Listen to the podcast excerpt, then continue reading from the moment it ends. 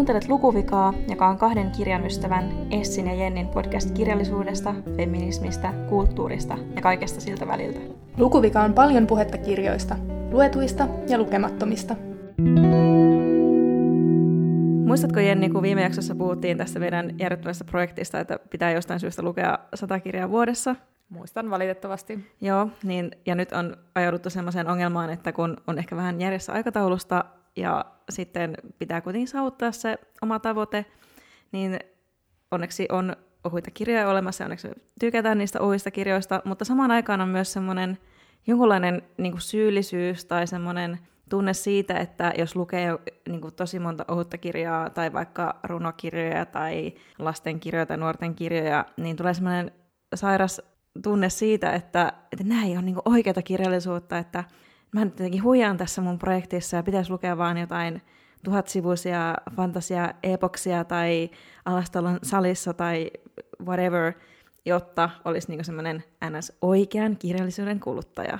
Siis tiedän ton tunteen ja se on jotenkin ihan sairasta, koska niin kuin, minkä takia joku runokirja tai novellikokoelma tai lastenkirja olisi niin kuin mukaan vähempiarvoinen? Miksi se ei olisi niin kuin kokonainen kirja? Niinpä, ja yritetään täällä meidänkin podissa aina puhua silleen monenlaisten kirjojen puolesta ja niin kuin sen puolesta, että ei aina tarvitsisi lukea niitä yleensä ehkä miesten kirjoittamia pölyisiä klassikoita, mutta silti on joku semmoinen, tulee huijarifiilis jostain syystä. No se on varmaan se sisäistetty elitismi ja joku sellainen, niin kuin, en mä tiedä, se on. Niin, ja miten siitä pääsisi eroon? Niin, ja ehkä se on myös semmoinen, että mihin niin kuin syntyy ja kasvaa, ja mistä vaikka niin kuin keskustellaan mediassa ja muutenkin, niin se niin kuin muovaa sitä meidän ajattelutapaa siitä, että mikä on semmoista oikeata kirjallisuutta. Niinpä. Ja nyt kun puhuttiin niistä lastenkirjoista esimerkiksi tässä, mäkin luin siis ihan semmoisen yhden lasten runoteoksen tuossa äsken, ja ajattelin laskea sen niin kuin mukaan tähän, vaikka siinä ei olekaan oikeaa kirjallisuutta, mutta kuten kaikki hyvin tiedämme, niin esimerkiksi Helsingin Sanomathan on ilahduttavasti nostanut esiin sen, että suomalainen lastenkirjallisuus on paskaa, joten... Joo, niin. Koska suomalaisella lastenkirjallisuudella menee niin hyvin muutenkin, niin onpas hyvä, että tuli tämmöisiä kriittisiä ääniä tähän keskusteluun. Mm.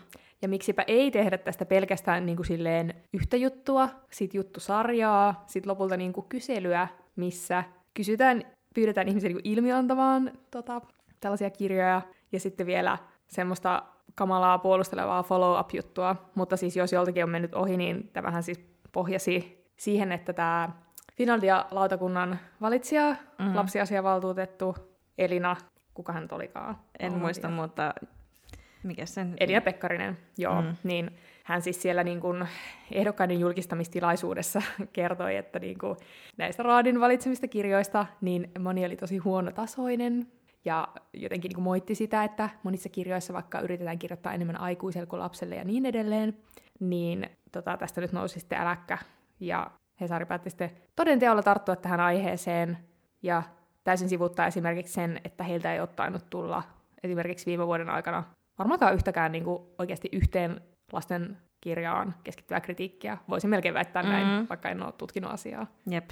Niin, mistä tämä kaikki kertoo? Kertooko tämä siitä, että journalismin taso on menossa koko ajan alaspäin, vai onko se jo jossain pohjamuodissa, kun pitää tehdä vähän tämmöisiä, niin kuin, siis ymmärrän kyllä sen, että niin kuin itsekin tässä nyt verenpaine kohisten silleen luin näitä juttuja, että kyllähän nämä niin kuin herättää ihmisten mielenkiintoa varmaan eri tavalla kuin joku peruslastenkirjakritiikki, että kertooko se niin kuin journalismista vai ehkä silleen suuresta yleisöstä, varmaan ehkä siitä suuresta yleisöstä kyllä, että mikä ihmisiä kiinnostaa, ja on tämä niin kuin kokonaisuudessaan hirveän surullinen tilanne.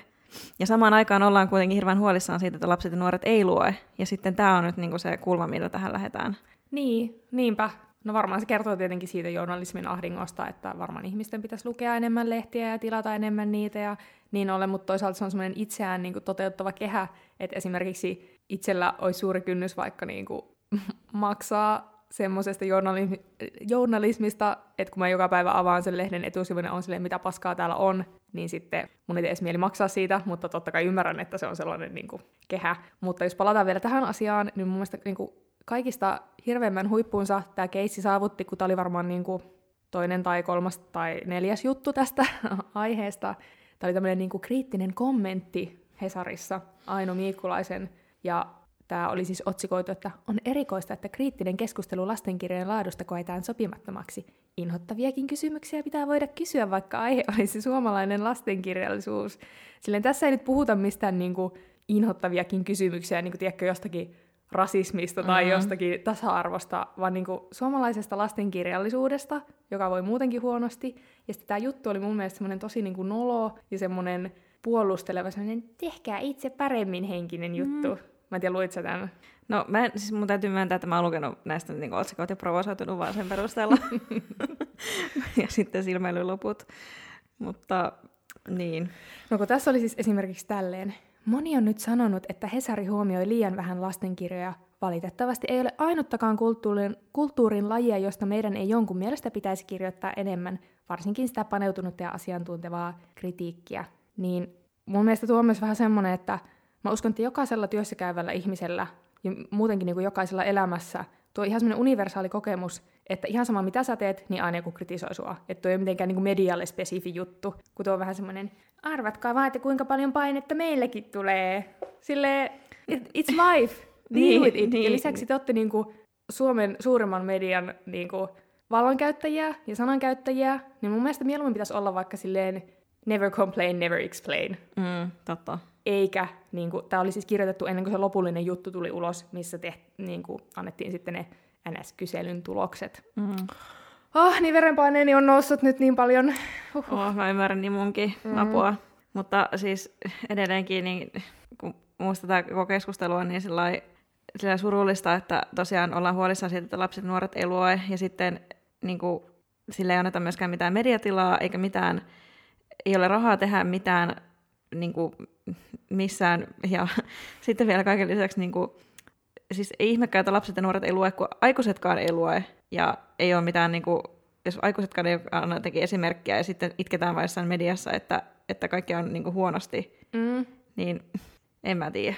Tämä on jotenkin surullista, ja sit mä oon niinku, no, tässä yhdistyy nyt niinku monta asiaa, mitä mä oon miettinyt viime aikoina, mutta just tää niinku, että mulla on ollut semmonen tuska siitä, että niinku sivistys on kuolemassa maailmasta, varmaan jo pidempäänkin, ja sitten niinku yhtäkkiä tähän mun tuska-ajatteluun, niin tosi sopivasti niin kuin Ylellä oli joku semmoinen sivistyksen teemaviikko, missä oli paljon juttuja siitä, ja tämmöinen tapahtuma, missä oli niin kuin paljon keskusteluja siitä, että mitä sivistys on ja näin. Ja siellä oli, niin kuin, mä en muista kenen se oli, mutta joku tosi hyvä kolumni siitä, että sivistyshän ei ole vaan mitään niin kuin kirjaviisautta, vaan että se on myös semmoista niin kuin käytöstapoja ja semmoista toiselle ihmiselle ihmisenä olemista. Ja musta niin kuin tuntuu, että semmoinen on täysin rapautumassa niin kuin tästä maailmasta. Ja siihen liittyy mun mielestä myös olennaisesti tämä niin kuin lukutaitokeskustelu, että jos omille lapsille ei opeteta, ja siis rakastan niin kuin moralisoida kaikkia vanhempia, koska itselläni ei ole lapsia, se on mun lempiharrastus. Mutta siis jos niin kuin lapsille ei opeteta semmoisia elämäntaitoja tai käytöstapoja tai niitä ei opeteta lukemaan, niin mitä tästä maailmasta niin kuin tulee? Ja sitten samalla, niin kuin politiikassa on hirveätä huolipuhetta tuosta, mutta sitten mitä niin kuin konkreettisia toimia ei oikeasti niin kuin haluta tehdä. Niin, ja esimerkiksi koko ajan sitten, niin kuin tämä liittyy vielä sitten omasta näkökulmasta jotenkin siihen, että miksei koulussa tehdä sitä ja tätä enemmän. Mutta kaikkia ei, niin kuin, sitten kun on jo siellä koulussa, niin sitten on, jotkut asiat on vähän niin kuin myöhäistä jo siinä vaiheessa silleen, tai niin kuin just vaikka joku lukuharrastus, sen niin kuin aloittaminen, en sano, että se olisi niin kuin ehdottomasti myöhäistä, mutta siis semmoinen, niin kuin, että jos ei koskaan lukenut yhtään kirjaa, niin ei kyllä varmaan ehkä välttämättä todennäköisesti yläkoulussakaan enää synny semmoista lukemisen niin kuin kulttuuria tai harrastusta. Joo, mäkin moralisoin siis näitä perheitä, koska itsellänikään ei ole lapsia. Niin, mutta sieltähän se lähtee. Ja jotenkin niin kuin, varmaan siis siinä, että sulla on niin kuin perhettä ja lapsia, niin mulla on niin kuin tänään jotenkin niin kristallinkirkkaana tämä ajatus, että päästän nyt se jotenkin ehkä karkaa, mutta siis, että sun ympäristö, niin kuin kotiympäristö ja perheympäristö muovaa sua niin paljon. Mun mielestä se on niin kuin kaikista suuri muovaa, ja toki niin kuin koulu ja yhteiskunta voi tehdä asioita, mutta silleen, että sussahan on niinku pakosta tosi paljon sitä, mitä sun vanhemmat sulle antaa, no ensinnäkin biologisesti, mutta toiseksi, niinku, että sun kotihan on vähän sellainen niinku mikrokulttuuri, missä sä kasvat. Niin jos sieltä ei lähde sitä sivistystä, enkä nyt tosiaan puhu vaan siitä kirjasivistyksestä, vaan niinku vaikka käytöstavoista, niin sitä on tosi hankala niinku oppia myöhemmin. Ei mahdotonta, mutta siis jos se perusta on sellainen. Just niin. Mm. Niin. Ja sit jos... Niin, niin että et jos vielä puhutaan niinku siitä, että...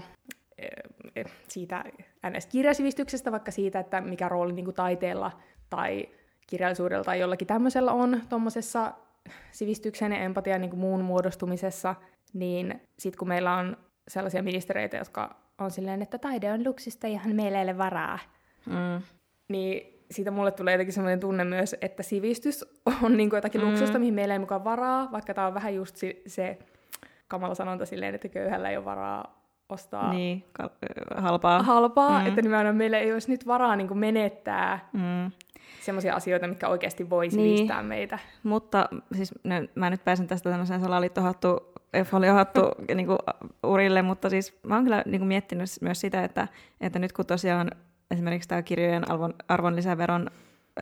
arvonlisäveroa nostetaan ja samalla ollaan mukaan silleen ulkokultaisesti niin kuin silleen huolissaan lukutaidosta ja esimerkiksi niin kuin kaikenlaisia määrärahoja höylätään annetaan niin kuin kaikenlaisen vaikka haitallisen nettikeskustelun rehottaa, niin on vaan miettinyt sitä, että ketä se niin kuin palvelee lopulta se, että ihmiset silleen tyhmenee ja niin kuin ei ole kovin sivistyneitä tai ymmärrä maailman menosta mitään, että enkä nyt tarkoita sitä, että tuolla olisi joku semmoinen niin kuin Illuminaati, joku juutalaismafia, niin kuin yleensä nämä on niin kuin nämä salaliittoteoriat niin kuin sen kannalla, vaan just se, että niin kuin tosi monessa paikassa niin kuin oikeisto nimenomaan on silleen noussut valtaan niin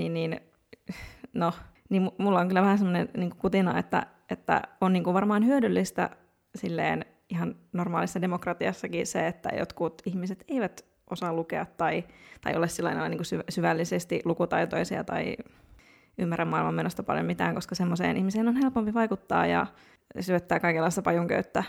Niin, siis nimenomaan. Ja itse asiassa just tästä taas tulee mieleen, kun mä olen nyt katsonut noita keskusteluja tuosta Ylen sivistystapahtumasta, niin siellä oli sen dokumentaristi Louis Theroun haastattelu, missä hän just puhui vaikka niin kuin Trumpista silleen, että Trumphan on tietyllä tavalla, siis tämä on tosi tämmöinen niin kuin, mitä sanotaan, kärjistetty asia, minkä hän sanoi, että Trump on tietyllä tavalla tosi sivistynyt, eli hän osaa niin kuin lukea huonetta ja ihmisiä tosi hyvin, tai että sillä on semmoinen niin kuin taito, ja just sellaisia ihmisiä, tai jotenkin mun mielestä se liittyy tähän niin kuin oikeastaan nousuun ja tähän, että ne ihmiset ei ole tyhmiä, jotka tekee muista tyhmiä, niin.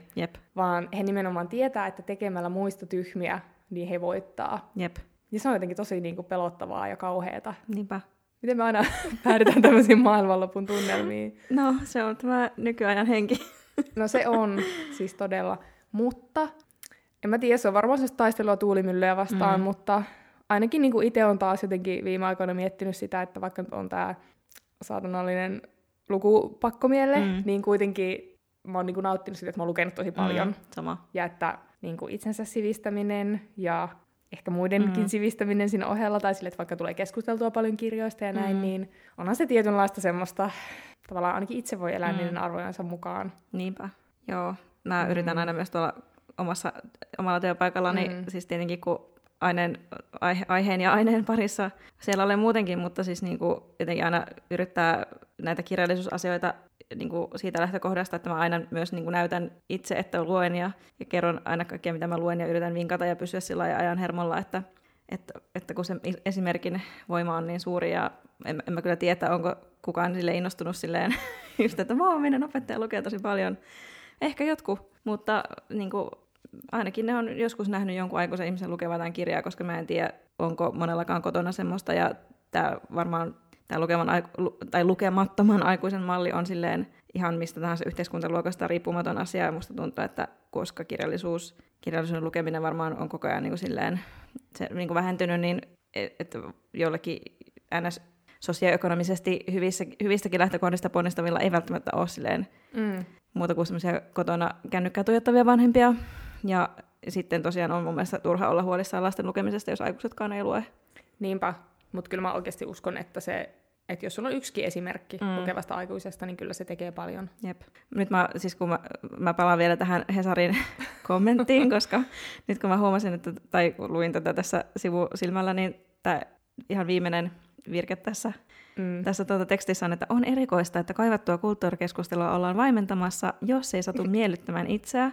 Ja mä oon niin kuin viime aikoina miettinyt hirveästi tätä niin kuin varsinkin nettikeskustelua siinä, että tämä on ehkä vähän tullut semmoisesta trendinä niin kuin semmoista keskustelusta siitä, että niin kuin NS-valta-asemassa olevat, olisiko ne vaikka sitten niin kuin silleen tyyliin heterot versus vaikka niin kuin muut seksuaalisuudet tai valkoiset miehet versus värilliset naiset tai mikä tämä asetelma onkaan, niin aina silleen, tai on niin kuin ehkä siellä oltu silleen, että ne valta-aseman ihmiset ei voi enää niin kuin vaientaa niin kuin kaikilla kommenteilla niitä vähemmistössä olevia, niin musta tuntuu, että tämä on niin kuin silleen jakautunut silleen koskemaan ihan mitä tahansa kritiikkiä, että jos ollaan silleen, että tässä oli vähän huonoja pointteja, niin silleen, sä yrität vaientaa, et sä voi vaientaa, niin musta tää on niin outoa, että Hesari, siis valtakunnamme suurin media on silleen, että kulttuurikeskustelua ollaan vaientamassa. What? Joo, siis toi oli niin naurettavaa, koska ensinnäkään kukaan niin kuin, no jos tässä puhutaan, vaikka viitataan siihen, että aika moni lastenkirjailija on vaikka ottanut tähän kantaa, niin jos mä mietin semmoista valtaa, mitä on jollakin lastenkirjailijalla tai Helsingin Sanomilla, niin en mä nyt usko, että he ovat niinku vaientamassa tätä. Ja mun mielestä tuo vaientaminen myös liittyy niinku vahvasti silleen cancel-kulttuuriin, koska sekin on semmoinen tosi triggeröivä sana kaikille. Niin tässä on joku semmoinen pieni persuvivahde siis siinä mielessä semmoinen, että te ette saa vaientaa tai cancelata meitä. Jep. Kun tää on kuitenkin niinku... Ei mun mielestä tässä edes ole vaiennettu ketään, vaan tässä on niin kuin annettu kritiikkiä medialle, joka käyttää suurta valtaa. Yes. Ja median toimintahan perustuu siihen, että heitä niin kuin saa myös kritisoida ja he ovat niin vallanvahtikoiria. Niin. Mutta no en mä tiedä, joku tässä tekstissä on, niin kuin, tässä on argumentaatiovirhe. No niin. Ollaanko me saatu tämän pois meidän systeemistä? Niin, meidän piti tänään siis käsitellä itse asiassa kevään uutuuskirjoja, eli niin jotakin positiivista ja ihanaa ja uutta, niin ehkä me voitaisiin niin kuin liukua pikkuhiljaa siihen ja olla näitä lukevien aikuisten esimerkkejä. Mutta kerro kaikki, ootko sä katsellut noita katalogeja, mitä sulla on jäänyt niistä mieleen? Oon mä katsellut ja mä en tiedä, onko mulla mitään semmoista niinku yhtä semmoista, että tämä on nyt se, mitä mä oon aina halunnut, tai on niinku pakko saada lukea, mutta siis musta tuntuu, että yleensä aina niinku, siis S&S on semmoinen kustantamo, joka on jotenkin päässyt mun pään sisään salaa, ja sitten ne tekee semmoisia kirjoja, mitä mä haluan lukea. Ja ehkä siinä on yhdistävänä teemana se, että täällä tulee tosi paljon naisten kirjoittamia tämmöisiä niinku ajankohtaisista aiheista kertovia kirjoja, niinku nimenomaan sitten naisnäkökulmasta, niin ehkä ne sen takia jotenkin puhuttelee. Mutta täällä nyt siis tosiaan erityisesti kiinnostaa nyt tämä Deborah Levyn uusi kirja. Nyt lausinko mä nyt sen oikein sen Levy? I think so. Eli Mies, joka näki kaiken, koska siis kuten olemme joskus puhuneetkin, niin tämä Levyn se kolmiosainen Elävä elämäkerta-sarja niin teki muun suuren vaikutuksen. Ja myöskin tämä Kuumaa maitoa -romaani, joka oli ensimmäinen niin suomennettu romaani, tai ei ehkä ensimmäinen, mutta... Ainakin tuorein. Niin, tuorein. Niin siksi odotan tätä Mies, joka näki kaiken -romaania. Joo, mä odotan sitä kans innolla. Se on ehkä yksi tämmöisistä isoimmista, mitä odotan. Ja siinä oli ihana, kun siinä oli semmoinen Abbey Road, Beatles-teema, kun olen iso Beatles-fani. Ja sit mä luin jotenkin ohimennen Guardianin kritiikin tästä, ja tästä sanottiin niinku... että tämä käsittelee jotenkin eurooppalaisen totalitarismin traumaa yhden niin kuin henkilön elämäntarinan kautta, niin kuulostaa tosi kiinnostavalta, ja toisaalta kiva, että on myös aika erilainen kuin vaikka se elämäkertatrilogia. Joo, se Kuumaa maitoa oli siis tosi outo kirja. Mä en vieläkään... Mä ajattelin silleen, että mä en tykkää tästä, mutta nyt kun mä oon... Se on siis se kirja elää jotenkin mun mielessä silleen niin kuin salaa jotenkin taas silleen... vuokravapaasti, että mä aina vaan mietin sitä silleen varmaan viikoittain, ja nyt mä oon tullut siihen tulokseen, että se oli tosi hyvä kirja. Siis tuo on mun mielestä niin kiinnostava havainto, mikä mulla on ollut viime aikoina monesta kirjasta, että kun sä luet ne, ja sä oot vaan silleen, en mä ehkä niinku tykännyt, ja sit ne jää sun päähän, ja ne aina palaa. Mulla siis yksi tämmönen on toi Minna Mikkosen Amelian luut, olikin sen nimi, että mä oon lukenut sen joku vuosi sitten, tai jopa pidempi aika sitten, ja aina semmoset tietyt avainkohdat siitä niinku palaa mun mieleen. Se on jotenkin jännää. Mutta joo, mä en ole vielä lukenut Kuumaa maitoa. Niin joo, se pitäisi lukea sitä, niin voidaan sitten keskustella siitä. Joo. Mut sitten mua kiinnostaa tältä ST:ssä tätä Victis Jurt. Joo. En tiedä, miten se lausutaan. Niin hänen romaani Toisto. Ja erityisesti, koska tässä nyt oli nostettu tämmöinen jostain kritiikistä tämmöinen nosto, että järkyttävän hyvä. Kukaan muu kuin Victis Jurt voisi kirjoittaa 16-vuotiaista tytöstä alle 150-sivuisen romaanin, joka on yhtä piinaavan elävä. Eli siis lyhyt kirja, mutta niin kuin kertoo silleen taas kokonaisen ihmiselämän, niin kiinnostaa. Hot. Oliko vielä muuta SLtä? No ehkä sitten myös tämä Kuningatar Mab-romaani. En yhtään tiedä, mistä se kertoo. Myös ehkä vähän tai Sanna Hirvosen Margit. Siinä on jotenkin kiinnostava kansi. Niin ne ainakin ehkä nyt kiinnostaisi. Onko sulla muita? No, mua kiinnostaa heidän katalogista myös tämä Jamaica Kincaidin Puutarhani kirja, joka on ilmeisesti, tai se oli luokiteltu tietokirjoihin, ja se kertoo puutarhanhoidosta, mutta ilmeisesti samalla siinä oli myös jotain vaikka vieraslajeista ja kolonisaatiosta ja tämmöisestä. Ja mullahan on siis hyllyssä edelleen nämä hänen kaksi aiempaa, Lucy ja Annie John, ja mä en ole lukenut niitä vielä, mutta tiedätkö, kun on vaikukirjailijamassa tiedät sillä, että mä tuun rakastamaan tätä, niin varmasti hankin siis tuonkin. Ja totta kai ne näyttää sitten tyylikkäältä myös ne saman sarjan kirjat siellä on hyllyssä, koska se on tärkeää. Mm. Joo. Mulla on yksi, mitä mä odotan kanssa tosi paljon, eli Otavan kirjastosta ilmestyy tämä Golnashasem Zadebonden, luontainen käytös. Ja siinä oli myös tosi kiinnostava teema, nimittäin jotenkin silleen, että kun nainen saa lapsen ja hän ei ole käsitellyt omaa lapsuustraumaansa, että miten se vaikuttaa siihen äityyteen ja just tämmöisiä ylisukupolvisen trauman teemoja, niin kiinnostaa super paljon. Ja mä luin silloin sen aiemman häneltä tulleen sen Olimme kerran, ja se oli musta ihan superhyvä. Mä en ole vieläkään lukenut sitä, ja mä muistan, että sä kyllä hypetit sitä. Ehkä mä pitää lainata se sulta, koska gotta keep the aikataulu aikataulussa. Joo, ja hän oli siis Helsingin Litissä varmaan ekan kerran, kun me oltiin siellä. Ja mä muistan, että mä jotenkin lumouduin hänestä, kun hän oli niin ihana ja viisas ja upea, niin tätä mä kyllä ootan tosi paljon. Onko mitään muuta täsmäkirjoja, mitä sulla tulee mieleen? No, jos mennään nyt sitten sinne viihdepuolelle, niin sitten mä ootan kyllä sitä Murha ylämaalla -kirjaa, koska mulla on tämmöinen tietty niche, tai tietyt niche tämmöiset kirjajutut, mitkä aina vetoaa. Yksi on semmoiset noitakirjat, siis että jossa kuvataan jotakin vaikka modernia noitaa tai jotain näin. Ja sitten yksi on kaikki Majakkasaari-kirjat ja sitten kaikki Skotlannin ylämaajutut. Joo. Ne on siis mun kolme silleen pääintohimoa. Mua kiinnostaa kyllä myös kaikki nämä. Joo. Niin mä ootan nyt tätä Murha ylämaalla -kirjaa, koska murhat ja ylämaat kiinnostaa, ketä nyt ei. Niin. Ja sitten mä oon silleen, että miksi mä en ole itse kirjoittanut tämmöistä kirjaa. Niin. Siis sähän mulle vinkkasitkin tämän siis, tässä joku aika sitten. Niin. Joo. Joo. Tämä ilmestyy tammikuussa ja tässä on siis mun mielestä siinä esittelytekstissä oli jotenkin silleen, tämä pitää nauttia sateenrapinan ja keksien ja skottiviskitilkan kanssa. Ja mä olin silleen, jas. Kyllä. Joo, mutta siis sama. Ja muutenkin tämmönen cozy crime on mun genre. Mä otan kanssa Elina Backmanin uutuutta, mikä tulee. Ja Eeva Loukon uutuutta. Siinä ollaan Bengtjärin majakalla. Eli siinä yhdistyy itse asiassa kaksi. Totta. Sun nicheä.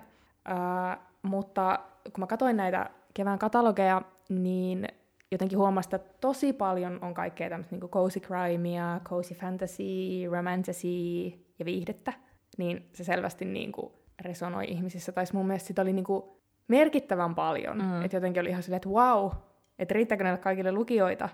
Tosi paljon samantyyppistä. Mutta kertookohan se taas tästä kamalasta ajasta, mitä me elämme, että ihmiset haluaa lukea tällaista, koska hän sitä muuten kustannettaisi, ellei sille olisi kysyntää.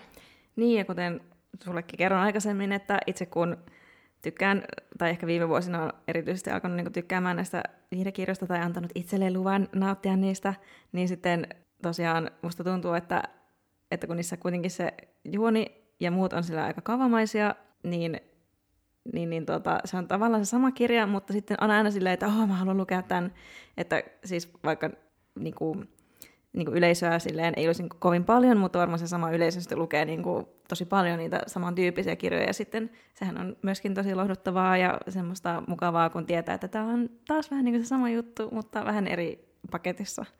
Niin. Se on aina sama kirja, mutta välillä se on ylämaalla, niin. Välillä se on jossakin Cornwallissa, välillä se on Suomen maaseudulla. Mm. Niin, totta. Mutta siis vaikka onkin välillä se, että oho, onpa tätä paljon, niistä on kuitenkin silleen shut up and take my money. Silleen, että niin kuin, pidän. Jep. Mutta voidaanko puhua myös tästä kamalammasta genrestä, minkä mä huomasin?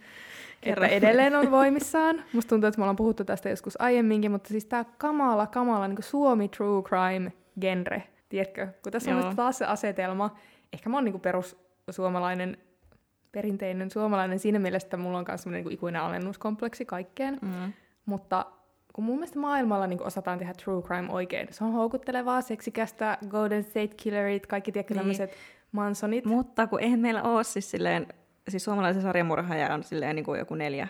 Niin, no mutta ehkä sekin on se, no mä en tiedä, onko viehettistä sanoa, että mulla on alemmuskompleksi siitä, kun Suomessa ei sarjamurhaajia niin paljon. Niin. Mutta siis kun Suomi true crime on niinku, no semmosia immu, niin. Vankilakarkuri, jouduin vankilaan huumerikoksesta. Tai niinku tiedätkö, että semmonen asia, mikä osataan tehdä maailmalla oikein, niin Suomessa aina latistuu semmoiseksi pannukakkumaiseksi lonkeron harmaaksi niinku surkeudeksi. Niin. Ja joo, siis varmastikin tolle on yleisönsä ja on, mutta että niinku, mä oon niin pettynyt. Minä henkilökohtaisesti olen pettynyt. Ja niin. Mulla tulee tästä ilmeistä vähän niinku mieleen se, tiedätkö, kun joskus Kasarilla tai Ysärillä leffojen nimiä suomennettiin silleen kamalalla tavalla. Kyllä. Tai niinku, että suomalaisille kaikki pitää jotenkin tai laittaa semmoiseen niinku paskaan pakettiin, vaikka se olisi hyvä. Joku Pulp Fiction, tarinoita väkivallasta. Tai niinku vääntää silleen rautalangasta, ihan kun me oltaisiin tyhmiä. Mutta ehkä me ollaan. Tai siis onkin sivistys on niin. Joo. Niin. Mutta kun Suomessa kaikki on niin paljon pienempää kuin jossakin Jenkeissä ja muualla. Ja sitten niin kuin mä en halua olla pieni. Mä haluan olla suuri. Ja meillä on niin erilainen kulttuuri ja meidän pitäisi keskittyä niin meidän omiin vahvuuksiin, jotka on kirvesmurhat talviyön pimeydessä. Mä en halua keskittyä niihin. Mä yksi päivä kotona, mä en tiedä, oliko sä tässä keskustelussa myös mukana, mutta siis hahmottelin tämmöistä niinku maa-ohjelmaa Suomelle. Kun mä oon niin kyllästynyt siihen, että vaikka niinku Suomessa jääkiekko on tää laji, ja mun puoliso on niinku aivopessut mut siihen, ja ihan oikein onkin, että niinku jalkapallo pitäisi olla nyt Suomen laji, koska se on niinku kuningaslaji, se on eurooppalainen maailmanlaji, siinä ei niinku taklailla ihmisiä ja olla ihan aivottomia. Ja sit vaikka niinku enemmän pitäisi olla sitä Sanna Marin, me ollaan niinku upea, tämmönen seksikäs, nuorekas. Mutta kun meidän maakuva on tämmönen, että me ollaan tämmöisiä juntteja. Paskoja juntteja. Niin, ja sehän se maakuva on vielä niin voimistunut entisestään niin, tässä viimeisimmän hallituksen. Niin, koska myötä, siis sivistys on kuolemassa. Niin, no. mutta voitaisko me brändätä se junttius jotenkin silleen, niin kuin junttius, but make it hot? Mun mielestä Kääriä vähän niin kuin teki sen. Totta. Ja siltikin Ruotsi voitti Euroviisut. Niin. Koska ne oli vaan silleen hot. Niin. Junttius, but make it hot. No, tota voi vielä kehitellä. Niin, koska mun mielestä islantilaiset, nyt tämä menee vähän sivuraiteille, mutta islantilaisethan on niinku, mun mielestä silleen, että ne on silleen, että me olemme vähän tämmöisiä hassuja, vaahisiin uskovia, tämmöisiä sympaattisia. Se on varmasti just se, mitä ne on halunnut välittää maailmalle. Niin, mutta että ne on jotenkin semmoisia, me puhutaan englantia vähän silleen hassusti murtaen ja se on vaan silleen cute. Niin. Ja siis suomalaiset puhuu englantia hassusti murtaen, mutta se on vaan silleen juntti. Niin. Niinpä. Joo, mun täytyy ehkä laittaa mun mietintämyssyyn tuo mun think tankissa mietiskellä, että miten mä saan tämän paketoitua. Mutta siis, niin palatakseni aiheeseen, niin vihaan tätä genreä. Mutta sitten mä huomasin, että joko mä olen vaan niinku blokkasin nämä sivut pois, kun mä lehteilin niitä katalogeja, tai sitten siellä oikeasti oli niitä, mutta että ehkä vähemmän oli sitä tämmöistä takavuosien inhokkigenreä, niin eli nämä suurmiesten suuret elämäkerrat. Koska monestihan joka vuosi niin kuin Mannerheimistä ja Kekkosesta. Voiko olla, että ne on kerrottu jo loppuun kaluttu? Voisiko olla? Niistä ainakin toivois. Olihan siis niitä, mutta niin kuin mun mielestä ehkä vähän vähemmän. Niin. Ehkä ne on kuunnellut, katsottu että meidän podcastia ja ollut silleen, että ei. Ja suuret kirjallisuusvaikuttajat. Niinpä. Joo, mutta siis on asioita, joita odotan keväästä ja asioita, joita en odota laisinkaan. Mutta kevät on nyt käyty hyvin kattavasti tässä läpi, eli ei, ja jäämme odottamaan kevään uutuuksia, joitakin niistä. Kiitos kun kuuntelitte. Hei hei, moikka!